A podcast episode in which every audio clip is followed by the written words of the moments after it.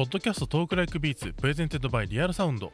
リアルサウンド他で執筆している私みじくもと。同じくリアルサウンド他各所でもインタビューや執筆活動音楽活動を行っている私姫乃たまでゲストの方々をお迎えして現在気になっている音楽について解説や時には脱線しながらトークしていこうという番組です。そしてゲストには前回に引き続き cero の髙城晶平さんをお迎えしております。よろしくお願いします。よろしくお願いします。よろしくお願いします。お願いします。さあ前編でもたっぷりと2021年振り返ってまいりましたが、えー中編ではですね高木翔平と振り返る2021年カルチャー編と題してトークしていきたいと思います、はい。はい。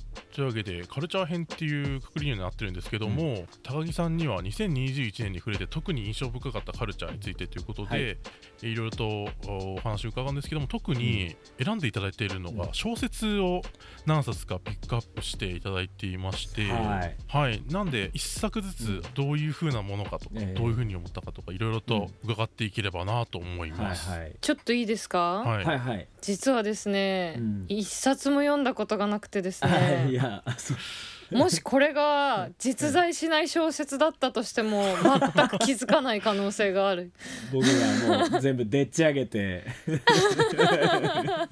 やばいやつですね、それは。それぐらいの知識でちょっとお伺いしていきたいんですけどすいませんが。僕も本当、全然そんな詳しく語れるもんではないんですけれども、あの本当このに先ほどあの前回のね放送でもあの言いましたけど、うんうんもう映画とかもう本当に数えるほどしかこの2021年いけなくて、であのこそカルチャーって言えるもののにこう1年通じて何触れてきたかって言っても今年は本当本ぐらいしかないなうんみたいな、それもあのそそんなすごい数じゃないんですけどなんかそれぐらいしか今年そうこう何か語れるものってないなっていうこうちょっと消消去法的な感じで小説っていうふうにちょっとししてしまったんですけれども。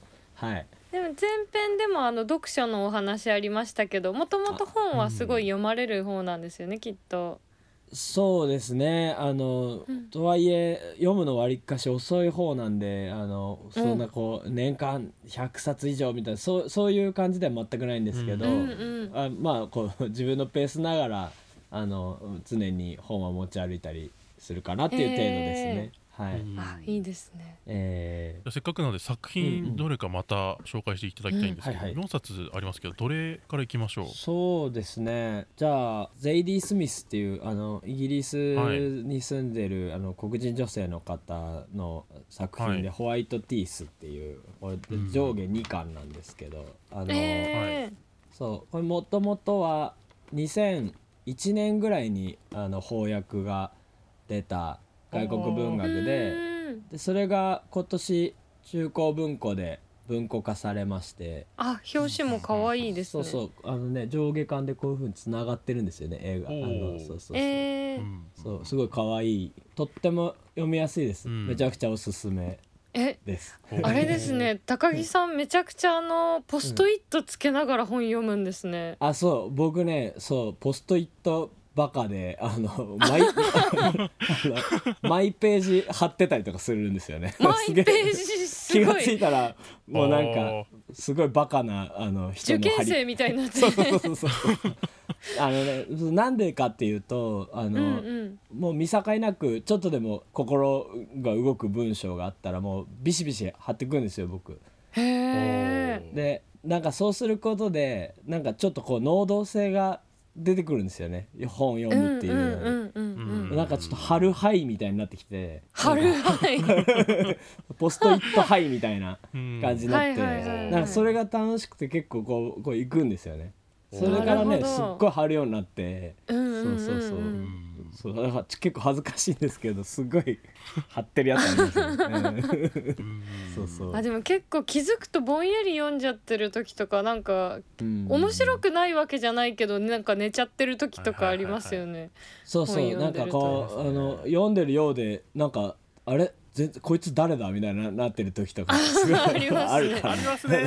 ある なんかとりあえずこう「春ぞ」っていう心持ちで読んでるだけでこうちょっとこうなんかあ変わる気するんですよね、あそれ読むっていうこすごいう面姿勢が。白い。ううんうんなん。かそれから、まあ、貼るようにしてんですけあどそうこのホワイトティースっていうこれははいイギリスの話でですねその、うんうん。結構膨大な話だから取り留めもなくてあんまあらすじうん。らしいこと言えないんですけど、うん。うんうん。あのロンドンの下町で育ったアーチーっていう人と、はい。あのうん。同じくあのロンドン在住だけどバングラデシュ出身のあのムスリムの、えーサマードっていう2人が、まあ、第二次大戦で戦友になったところから、まあ、すごいお互い家族ぐるみの付き合いがあって、その2つの一家をめぐる宗教あり人種ありまあジェンダーありこれまあもうなもう何でもかんでもてんこ盛りみたいな感じのてんこ盛り。そうそう。全部あり。なんか BBC でドラマ化もされてるみたいですね。あうん。あそうなんですね。そうそう。これなんかすごいねベストセラーらしいんですよねイギリスでは。うんすごいめちゃくちゃ読まれてるらしくて。うん。そうそう。ねそのドラマもちょっと見てみたいんですけどそうそう。めちゃ面白いですね。本当。エホバの証人とかも出てきたりとかして。もうなんか大変なイギリス。大変な 大変なことだ。大変な話です、あでもすごいポップ軽くてとうんっても楽しいですね、このゼイディ・スミスって人そのなんで読んだかっていうとその前に「美について」っていうあの本もはい。この人出してて、うんうん。それがあのフォースターっていう人の「ハワーズ・エンド」っていうあの作品をオマージュっていうか書き換えるみたいなうん。なんか小説であのハワーズ・エンドは普通に白人の2つの家庭の争いみたいなやつなんだけどそれをなんか黒人の家庭同士のイギリスに在住の黒人とアメリカ在住の黒人家庭とのなんか争いみたいななんか話に書き換えてたりとかして。だからそれ前に読んですっごい面白くてそうでああの人だみたいな感じであの最近文庫になってたんへでちょっと読んでみたんですけどうん面白かったですこれそれはすごくいい。おすすめされました？すいませんなんか ありがとうございます。へえ。うん、ちなみにそういう本を選ぶ時ってなんかこうお決まりのパターンあったりしますか？えー人から聞くでも本屋で見るでもいろいろありますけど。ああそうですね。うん。でも結構僕何気に普通にツイッターとかでそうあのおすすめされてるのとかをうん。見逃さないようにして即別でやってるブクログっていうアプリがあってはいはいはい。はいそれにもはう即登録するんですよ。読みたいみたいな。へえ。もうそうすることでとりあえず忘れない。であの本屋とか行った時にバーッと見返すんですよね。あそうだこれ気になってたんだあったみたいな。うんうんうんうんん。でこうなんか買うとかいうパターンが多いかなうん。最近は。うん。そうですね。うん。なんか今もそうですけど人がおすすめしてるとめっちゃ読みたくなりますよね。そう。なんだけど僕 あそうですのよね。人から借りると一切読めないんですよね。あのあ借りると全然だ読めなくて。ポストイット貼れないからじゃないですか？あ。そうかもしれない。そうかも。勝手に。あれなんですかね？僕こうもう学生の時からそうであのだからこれ面白いから貸してあげるよみたいなこと言われるとすごい恐怖なんですよね、ああやっ怖。絶対読めないなみたいな。読めねえっていう。なぜかね自分で手に入れないと読めないっていうすごい。ああなんかちょっとわかるかもしれないです。るでも。うん。なんですかねあれ本当。不思議。うん。俺も図書館とかで借りてきて、読み切れなくて、ああ。結局返しちゃって で買ってすぐ読んじゃったりもするんですよね。あああすごいあるわかる、うん。やっぱ所有したいのなんなんですかかななんか。あ。あそれはでもあるかうんも。うん。本の魔力みたいな。そうそうそうそう。あれ不思議なんですよね。うんうんうんうん。すありますねごいわかるな。ホワイトティースで何か印象的なシーンとかってありますか、ホワイトティースも印象的なシーンだらけなんですけど、あほんとね、まあ、シーンっていうか、はい。登場人物結構多いんですよ。すごいたくさん出てきて、でまあそういう小説ってものによってはもうちょっと誰だ誰だか分かんないみたいな感じで追ってあげみたいになるんですけど、はい。このホワイトティースに限ってはすごい一人一人がこうビビットでなんか生き生きしててもうなんかすぐ浮かぶんですよね。どんな人かみたいなあいいですね。だからなんかもう一回出てきたらあ名前聞いたらなんかすぐパッとあああの人みたいな感じで顔がこうもう浮かぶっていうか、んんんへえでその主役級のそのバングラデシュ出身のムスリムのサマードっていうあの人がいるんですけど、はい。うんその人が、まあ、すごいかっこいい顔してる人なんだけどうんパッと僕なんか頭の中に浮かんだのが そのあ僕の家族がその阿佐ヶ谷でやってるロジっていうお店があって、はい。そこの真向かい。がバンダリっていうインドカレー屋さんなんですけど。あありますね。そうそうそのバンバンダリさんがパッて浮かんで あの バンダリさんは一応そのインド北部の出身なんですけどあの、うん。まあなんか多分ちょっとこう近いっていうかなんかすごいうん。バンダリさん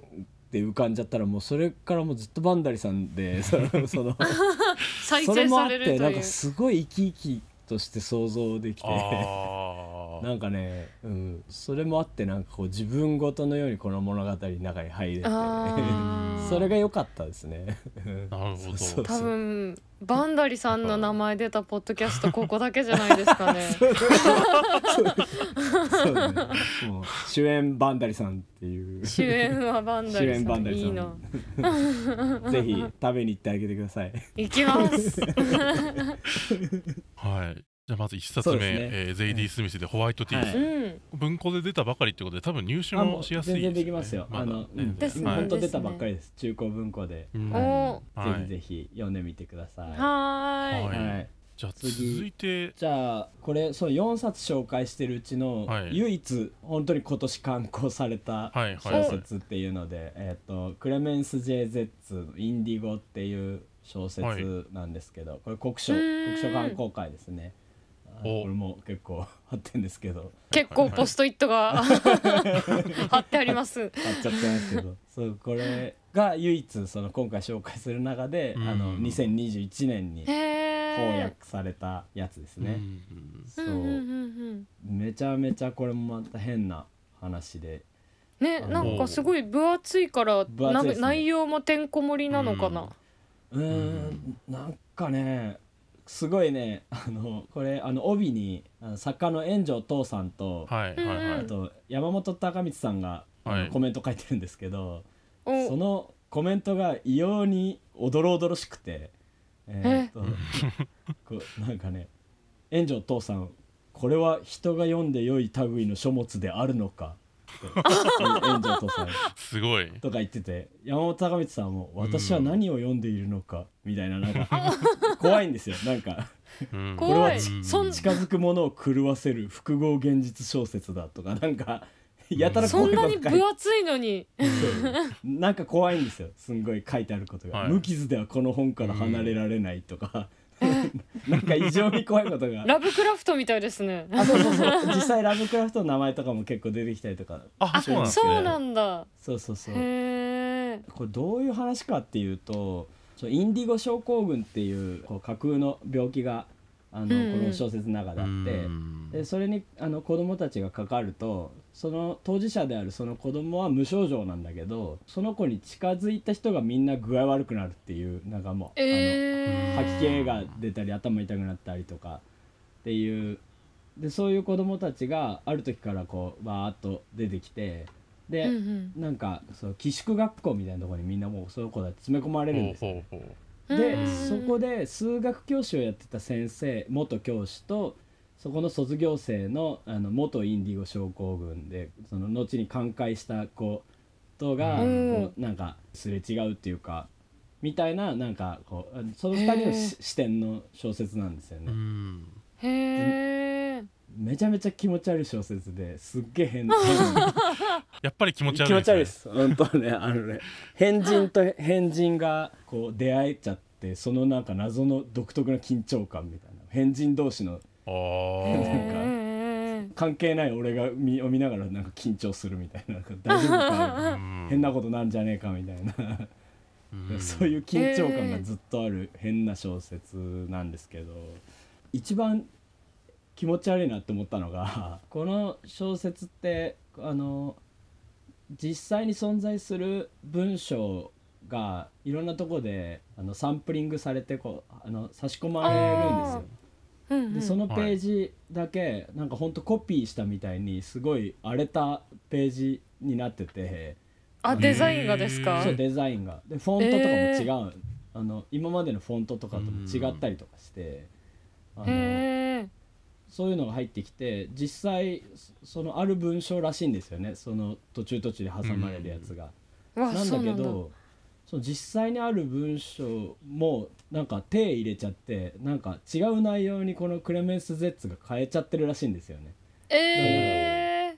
虚構にしちゃっててあのなんかまあうん。そうこうポストトゥルースじゃないですけどフェイクニュースみたいにこううん。書き換えちゃってうんてでだどれが本当でどれが嘘なのかちょっとこう分かんなくなるようなこう小説なんですよ。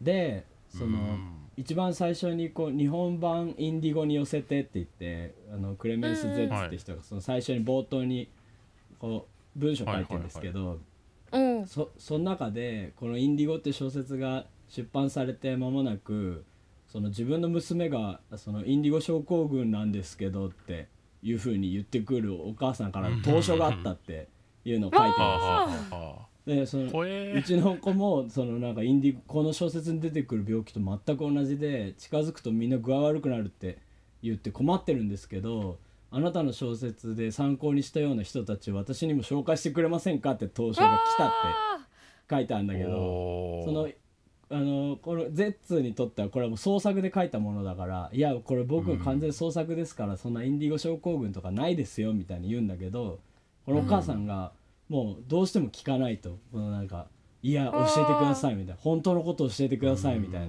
ななっちゃってでもうなんかもうどうしようもなくなっちゃって自分がこれを作ったっていうのはなんか思い込みだったのか何なのか何を作っちゃったんだ自分はみたいなことが最初に入ってもうその時点でもうなんか虚構かもう現実かも分確からないかに確かに。うん。すっごいちょっと不気味な本ですねこれ。面白かったです、ううん。んえでもなんか結構今時ですよねすごい。いろんなところが。うん。うん。ううんんフェイクっぽいとこもそうだしうんなんかそのインディゴ症候群もちょっとコロナっぽいじゃないですけど。確かにね。今読んだら確かにそういう風に感じられるかもしれない、うん無症状の人と。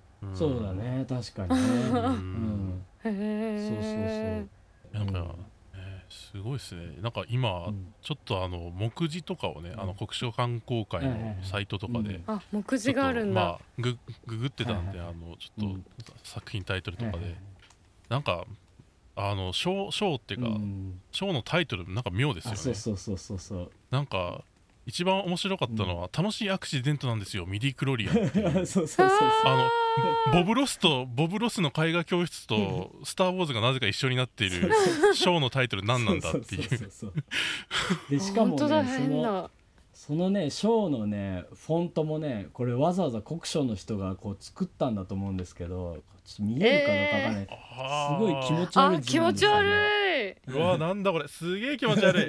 なんか本当ね定規で書いたみたいな字をないんか再現しててわざわざこうこういうフォントまで作ってんですよね。じゃあそれがもうすごいな。想定まで思考を凝らしたやばいですね。作品というそうそういう全体的にすごい小説だなっていう感じでしたね、えはい。なんか定規当てて書いた字って一時期ちょっと流行ってて不気味なんですよねあれ。だちょっとすごい。怪文書的なね、そうそうそうそう。う、ん。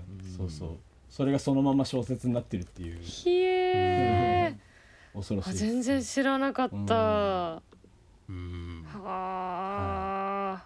これはぜひちょっとうん。本手に取って見てみたい。ですね。そうですね。現物で読みたい、本当そのデザインが素晴らしいです本当ですねですね。そうサンプリングされてる文章の表現とかも本当すごいです。本当コピーした時にこうごま粒みたいなのがこうあの点うん々点、うんうん。あの一緒にコピーしちゃってるみたいな、はいはいはなんか消しカスを一緒にコピーしちゃったみたいなうんうんうんうん。表現になってるんですよね。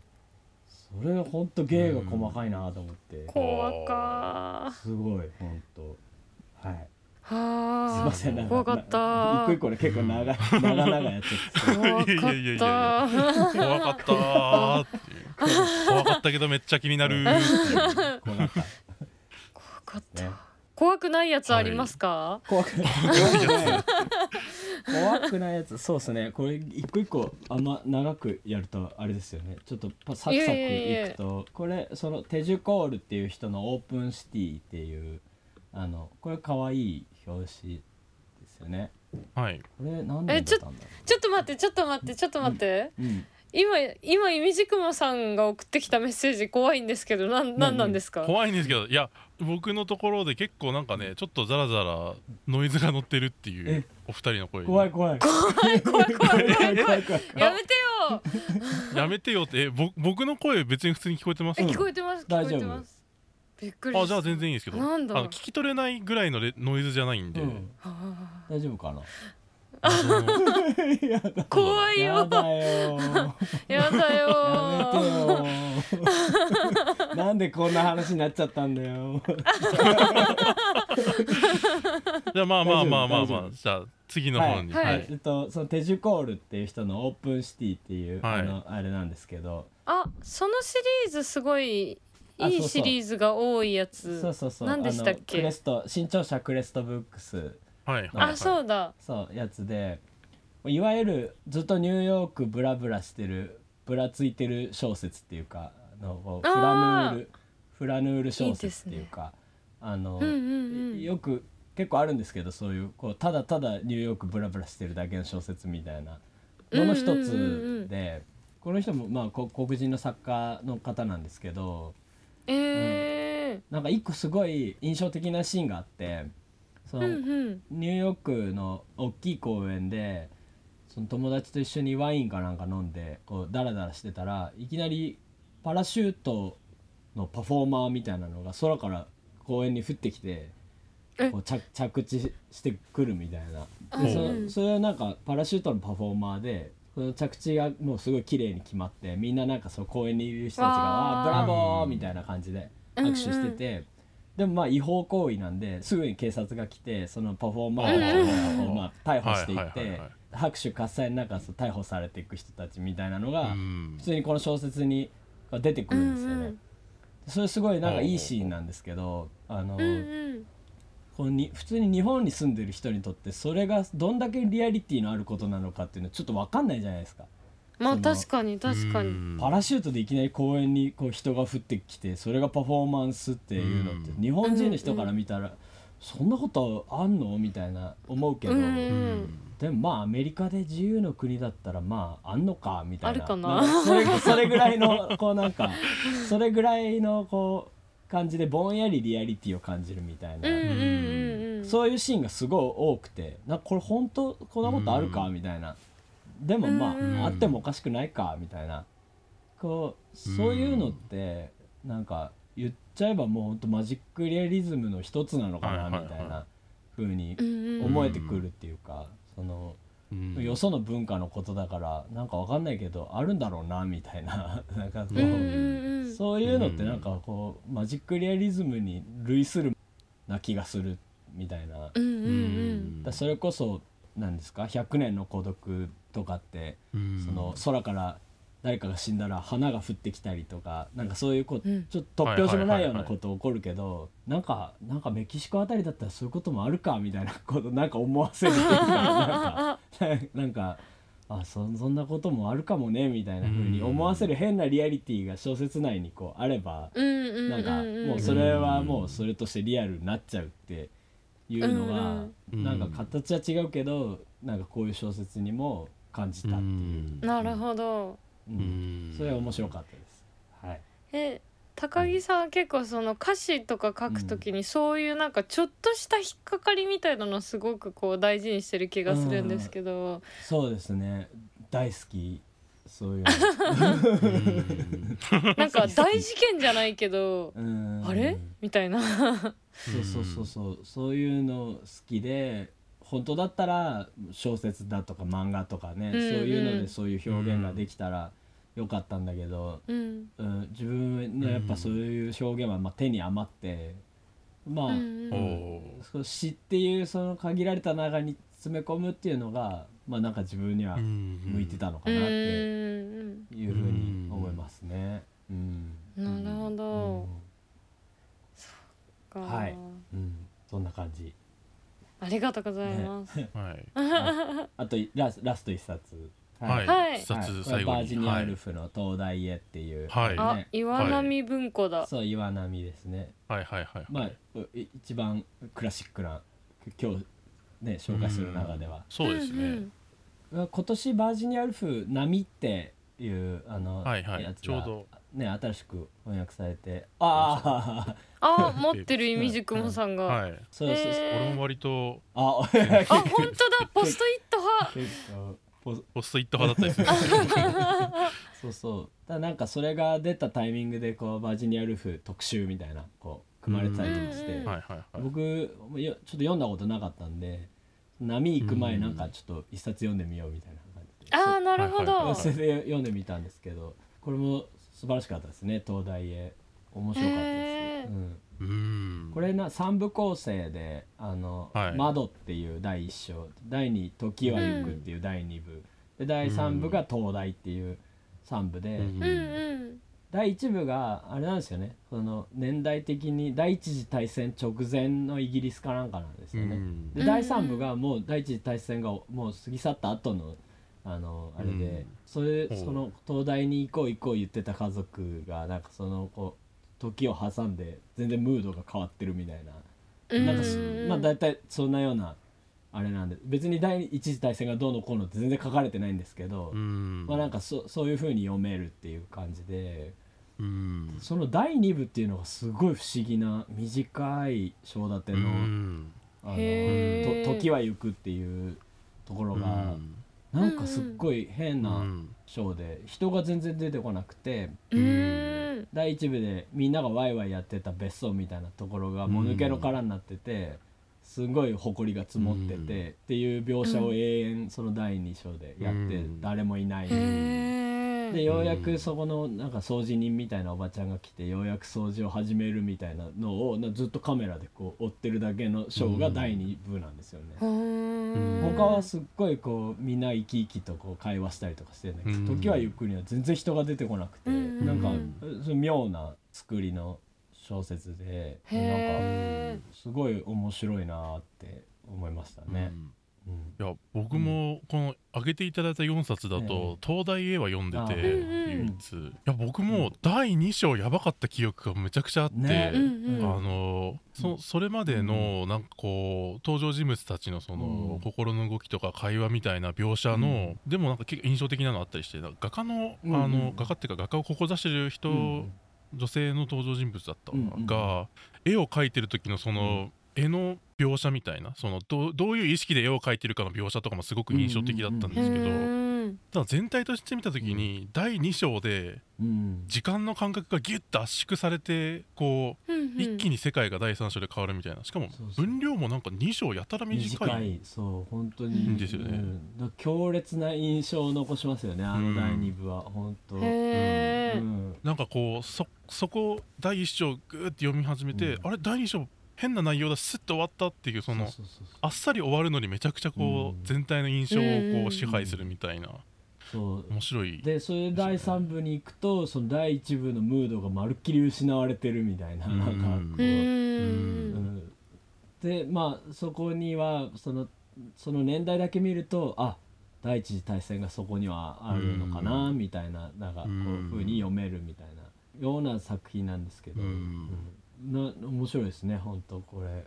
うんうん。ちょっとうん。その波とかもねちょっと読んでみようかなと思ってます。うん。おやっとね波が読めますね。なと読み読み。波ね波ようやく新訳が出て、ね。お。あの僕も前出てた役が、でちょっと読もうとして、うん。結構面白いから読読もう読もうってなるんですけどやっぱりちょっとうん。昔の役なんでうんなかなか馴染みがなくて、うんうんうんじゃあ新訳だったらあのすんなり最後まで一気に読めるかなと思ったら、やっぱ小説自体の作りが変なので それはそれで大変っていう。なかなかそうですよね。なんかねこれも、うん。これもなかなかうん。変な構成なんかほほとんど独白みたいな形で群像劇なのにみんな独白で、うんあの明らかに会話がありそうなシーンでも会話うん。なしで進んじゃう、うんみたいなところがあって。へでその合間合間にやっぱりこう、人間じゃないなんかこうカメラの視点みたいなで自然の情景を映すみたいなパートが挟まったりして、うん。なんか読んでる体験としてはめちゃくちゃ豊かなんですけど、うん。なかなか読み 読み進めづらいっていう。ね そうそう、うん。そういうとこありますね本ううー当ん。いやーちょっと読んでみたいですね。うん。いやバージニアウルフは最近本当に注目がどんどん集まってうん。みたいですね。ますからね。うん。確かにえーやっぱり本読んでてこう作詞に反映されることってありますか？ねうんあると思いますね。あの、うんうん。片っ端からやっぱなんかこういいなと思ったこう文章だったりメモ言葉だったりとかも片っ端からもうメメモしていくんですよ。メモして。うん、ででうんなんかそういうこういざ作詞するぞみたいな時にそういうのをざっとうん。うん読み返したりとかして、はいはいはいああこはいれ使えるかもみたいな。なんかこうパズルみたいに作るみたいなこと多いですよ。そういえば私高木さんのすごい昔のインタビューで作詞に困ったことがないってお話ししてるの見てうん。いいなーって思ったことあります。うん。作詞大好き。いいなー、えー。普通に作業として好きすごい。あの、はいはいはいはうい、ん。なんかそう。だからあの同じ角張リズムのきあのレーベルのうん。キセルのお兄ちゃんとか、うんうん。結構やっぱりうん。詩を作るのにものすごい時間がかかるみたいな感じではいはいはい。いつも結構こう悩んでるみたいなこと言うと、うんうんなんかああすごいいしそう俺全く悩んだことないからすっごい俺適当な 適当なんだろうなってなんかすごい勝手になんかそんなことはない。申し訳ない。こんななんか サクサク書いちゃってみたいな。うん。まあだからあんまその迷いがないんでしょうね。こううんうんうんうん。うん。なんつうか良くも悪くもなんですけど、うん、うあでもパズル感っていうのはちょっと自分の中でもこううん。ある程度正解が見えてる感じがあってやっぱいいですね。うん。そうですね。なんか、うん、特殊な喜びがありますね。うん、いいですね。うん。すごいいいな。うんちなみに作詞だと、あの言葉を紡ぐっていうパートと、うん。それを歌にするっていうパートがあるわけじゃそないでか。うですすね。ううん。んそれ特に高木さんはご自身で、うんうん。あのボーカルも取られるうんうんわけじゃないですか、それでなんか書いている言葉とそのうん歌との関係で何かこううんうんうん。そこでなんかこう考えることとかってあったりしますか？作詞は苦にならないっていうあーねそうそう。だからあの、若い時って言ったらいいのかわかんないですけどそのうん。割とあの CD 出すようになって間もない頃とかって、うん。そういうこう詩を書くことと歌うことっていうのが全然直結してなくて、うん。なんかその言葉があの目で文章として見た時に美しいかどうかっていうことばっかりの方になんかこう、うん。いあーいっちゃってたんですよね。あのうん。文と文がこうちゃんとつながってるかみたいなあの、うこうん。ことの方ばっかり気にしてそれが歌われるみたいなことをもうすごい二の次三の次にしてたんですようね。ん。っていうのももう自分がそういうこうシンガーだっていう自覚が全然なかったしその、うんもう歌はまあいいやみたいな感じだったからもうはいはいはい。全然気にしてなかったんですよね。それがある時からいやこれやっぱ歌われる言葉はやっぱ歌われる言葉なりのデザインしなきゃやっぱだダメなんだなみたいなことにもう襲わせながらもう気づき始めて。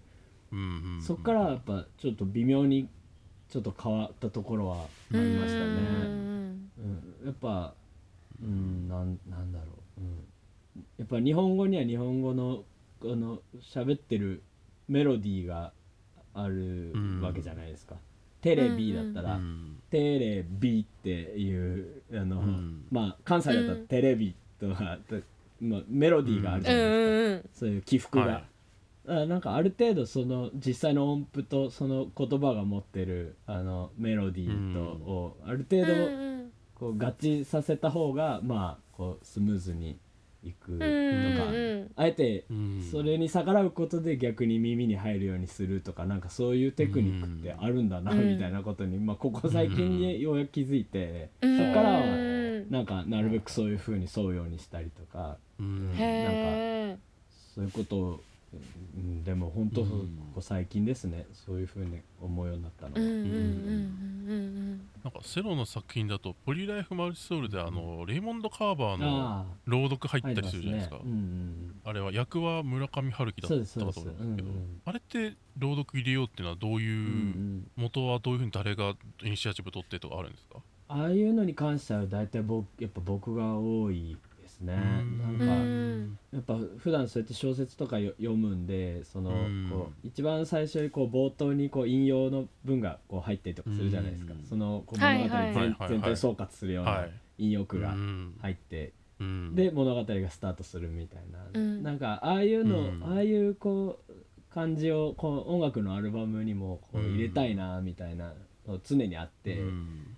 ただなんかあそこにこう夜になると酒はっていうあの詩が入ることで、まああのポリライフマルチソウルって川みたいなのが一つのこうテーマになってるんですけど、うん。まあなんかそういうこうイメージがもうちょっとこうあの広がるっていうか音楽以外の部分みたいなのが出るかなって。だから最近本当ライブでもすごいちょくちょくワンマンなんかはあのポエトリーリーディングみたいなのすごい入れるんですよ最近。うんうん。へでついこの間やったそのトラフィックっていうあのスタジオコーストであのやったワンマンがあったんですけど、うん。はい。それとかはそういうず随所随所に架空の日記みたいなあのやつをなんかよよ読んだりとかして、それをなんかうん冊子にして最初あのお客さんに配ったりとかしてうん。お客さんも読めるようにしたりとか。めっちゃいい。うん、なんかそういうのするとやっぱあのただの楽曲の連なりみたいなのがこうもうちょっとこう違う組み替えが起こるっていうか、うん。うんまあそれやっぱ面白いなって。ふ普通にシンプルだけど面白いあの表現だなって最近改めて思いますね。うん。やっぱそういう時にポストイットが役に立つんですそうそうそう。無限にあるからほぼほぼただ読むのと同じになるっていうそうそうそう。いやいいなあ素敵な4冊もありがとうございましいえい。えた、長々すいません。いやいやいやいや面白かった、はいもうぜひでインディゴとかめちゃくちゃ気になります。い。や気になりますねもうやばいっぱり。ですよぜひ読んでほしいですね。はい。